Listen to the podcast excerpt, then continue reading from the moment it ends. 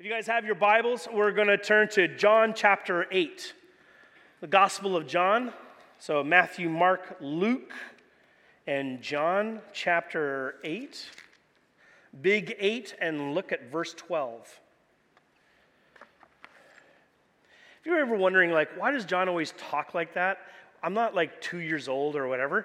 Um, I used to work with, I worked with at-risk youth for 10 years. And you'd be surprised after I finished working with youth and I started working with adults, most people didn't know that there was a big eight and a little 12. So I just, just assume that people don't know. So if that offends you, come talk to me later. All right, John 8 12. This is a very short verse for this morning.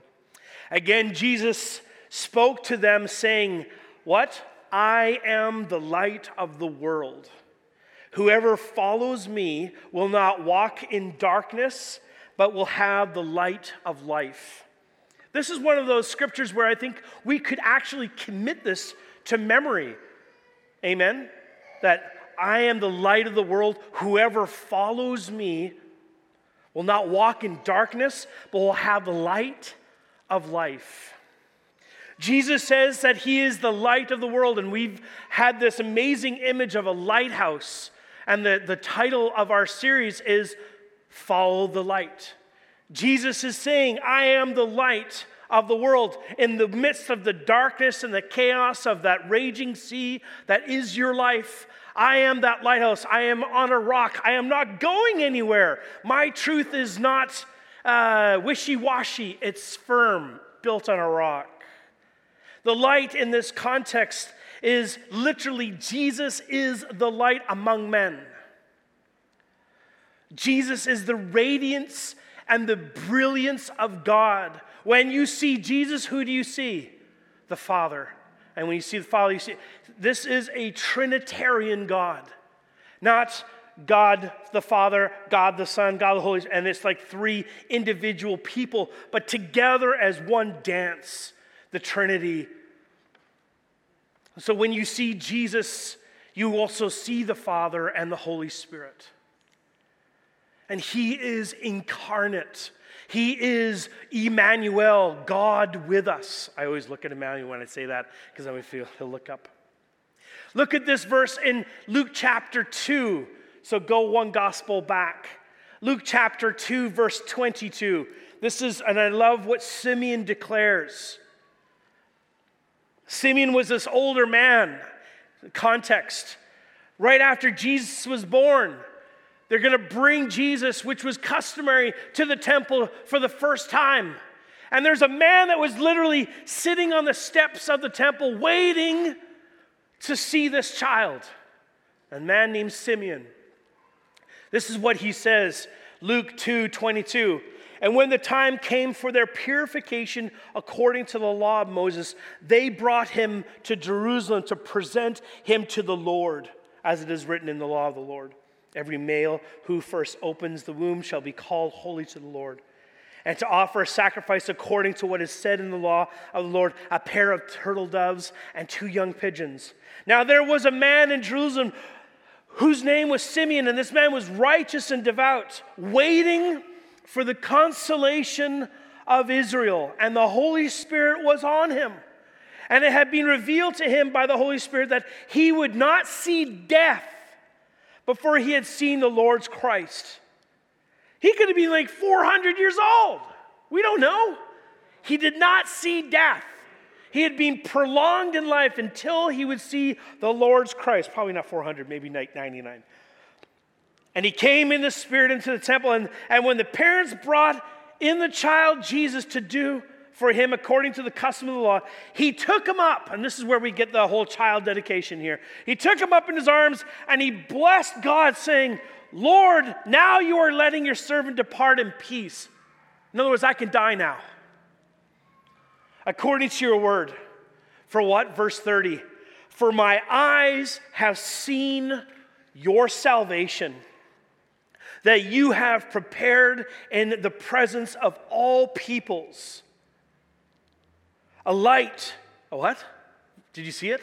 Verse 32 a light for revelation to the Gentiles and for glory to your people, Israel.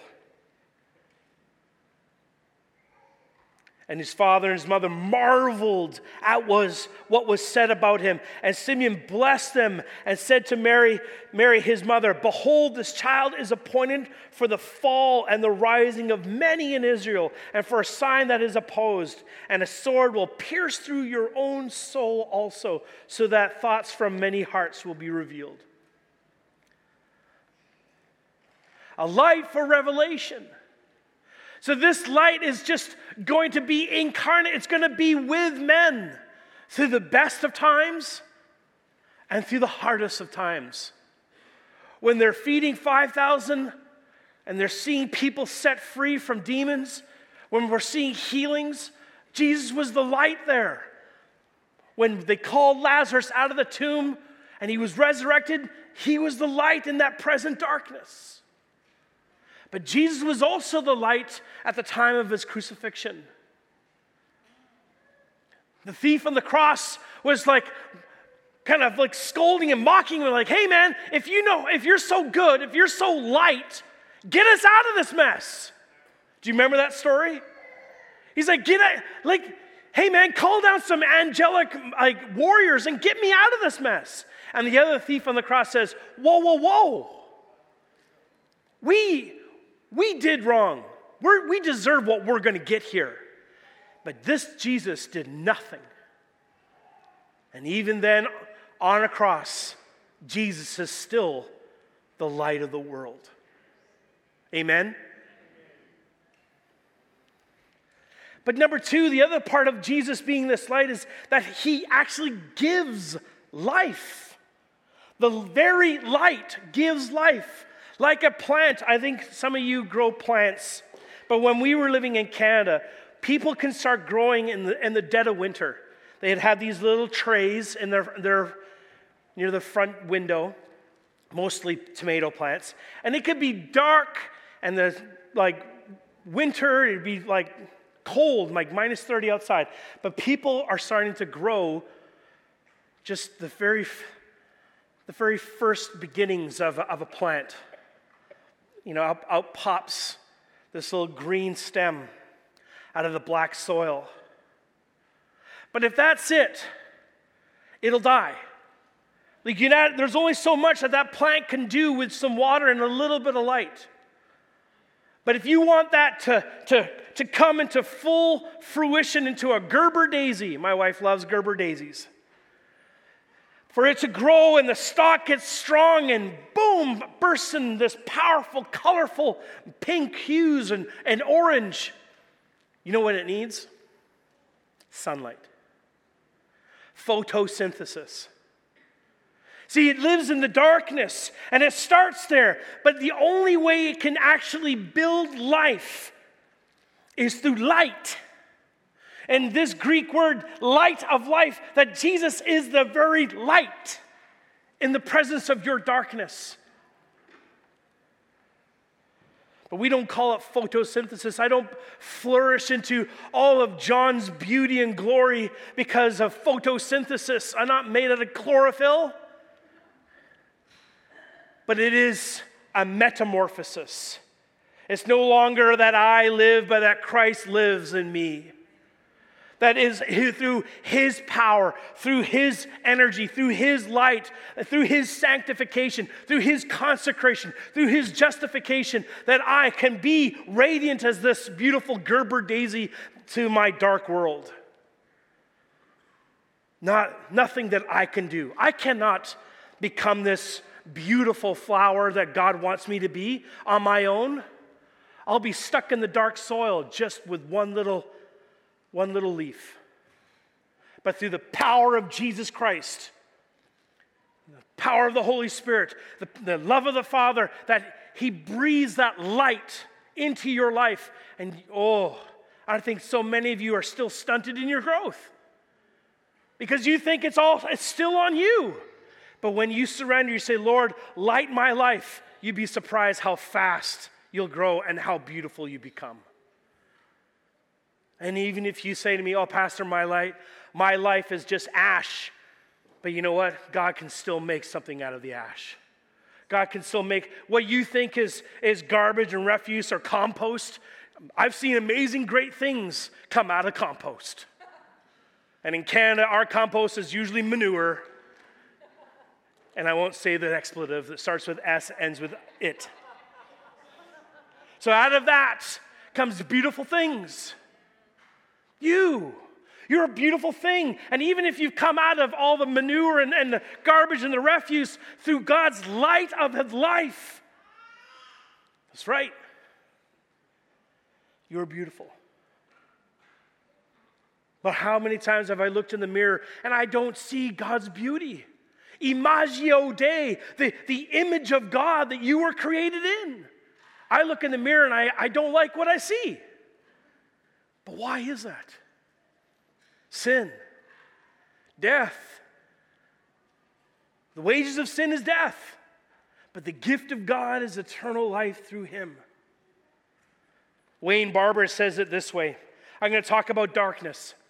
The Greek word for darkness is skosha. You know, it's interesting. My, we had a camp that we would send our kids to in the summer, and I got to work at this camp. And they would do night games. And I know that we've done night games in this church. But imagine doing a night game, but outside in huge fields.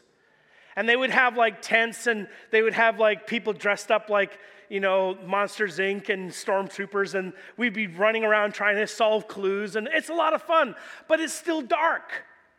I don't know, like our daughter like hurt her hamstring on one time. We had kids like twist her ankle because when you're running, you would trip over things in the dark.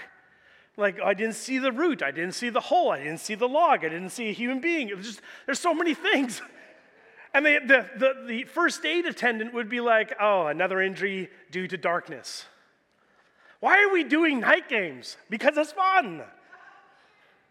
But the darkness, the Scotia, is literally this. Wayne Barber says it this way Scotia means the result of darkness.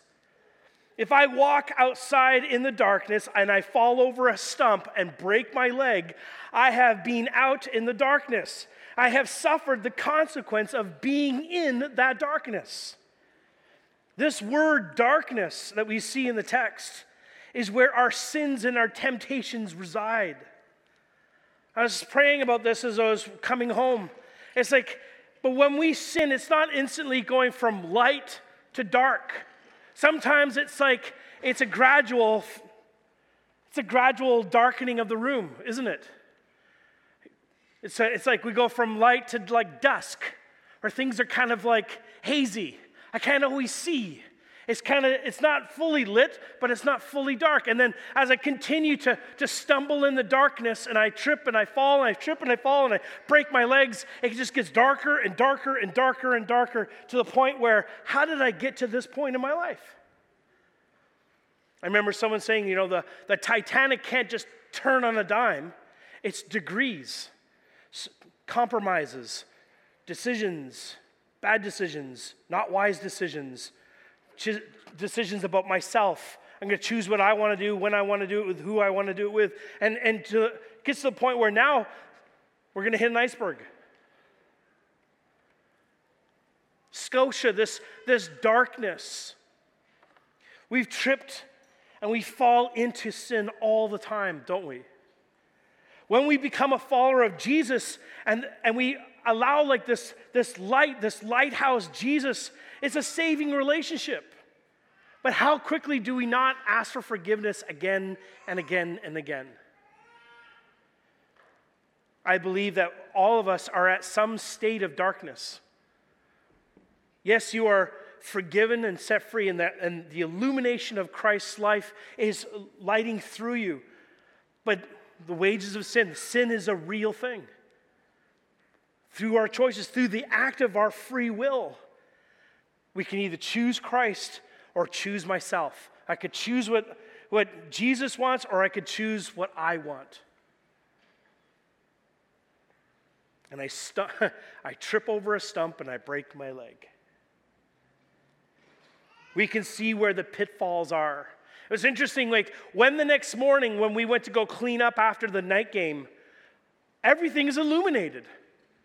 Mean, I can actually see where I tripped and, and like twisted my ankle. I was like, there's a huge hole right here.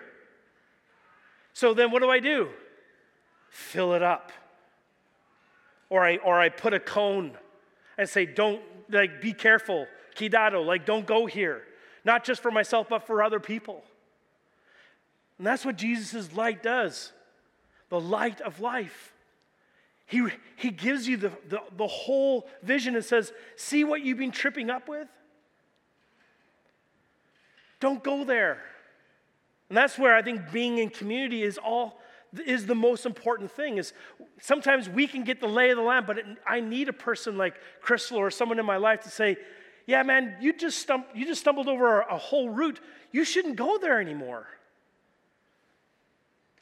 but we still think we could do it on our own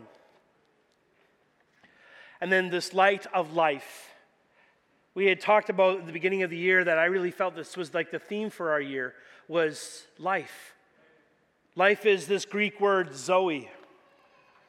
John 10:10 10, 10 says this, and it's up on the screen that a thief comes only to steal, kill, and destroy. But I came that they may have what? Life, and have it abundantly. This Zoe, the state of one who is possessed of vitality life real and genuine, a life active and vigorous, devoted to God, blessed in the portion, even in this world, of those who put their trust in Christ. This verse this morning is short for us, but it is one that we need to take ownership of. I'm going to invite um, Rachel to come. We're going to sing sing a little bit more. I want you all stand and rise with me.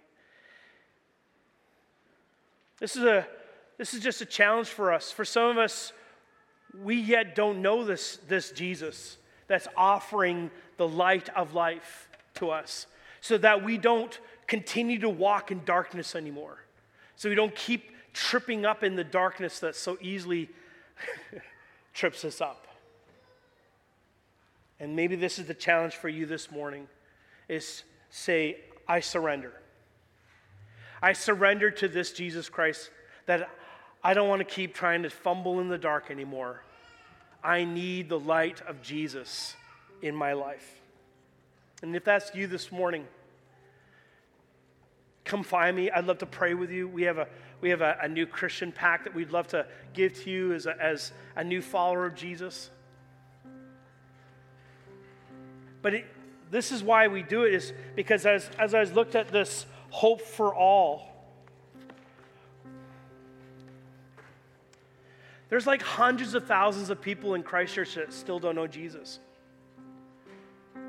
I think that I think that we're at 400,000 or something here in Christchurch. And if you're like, "Oh, John, this is this is a pretty simple sermon," I said, "Yeah." But this is how dark how many people are like wrestling in darkness and they're tripping all over the place in sin? And there's hope for all of us.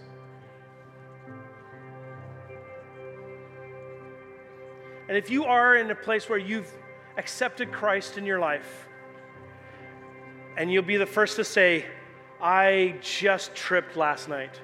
I just slipped up. I just fell flat on my face in the dark in my darkness and I need Jesus.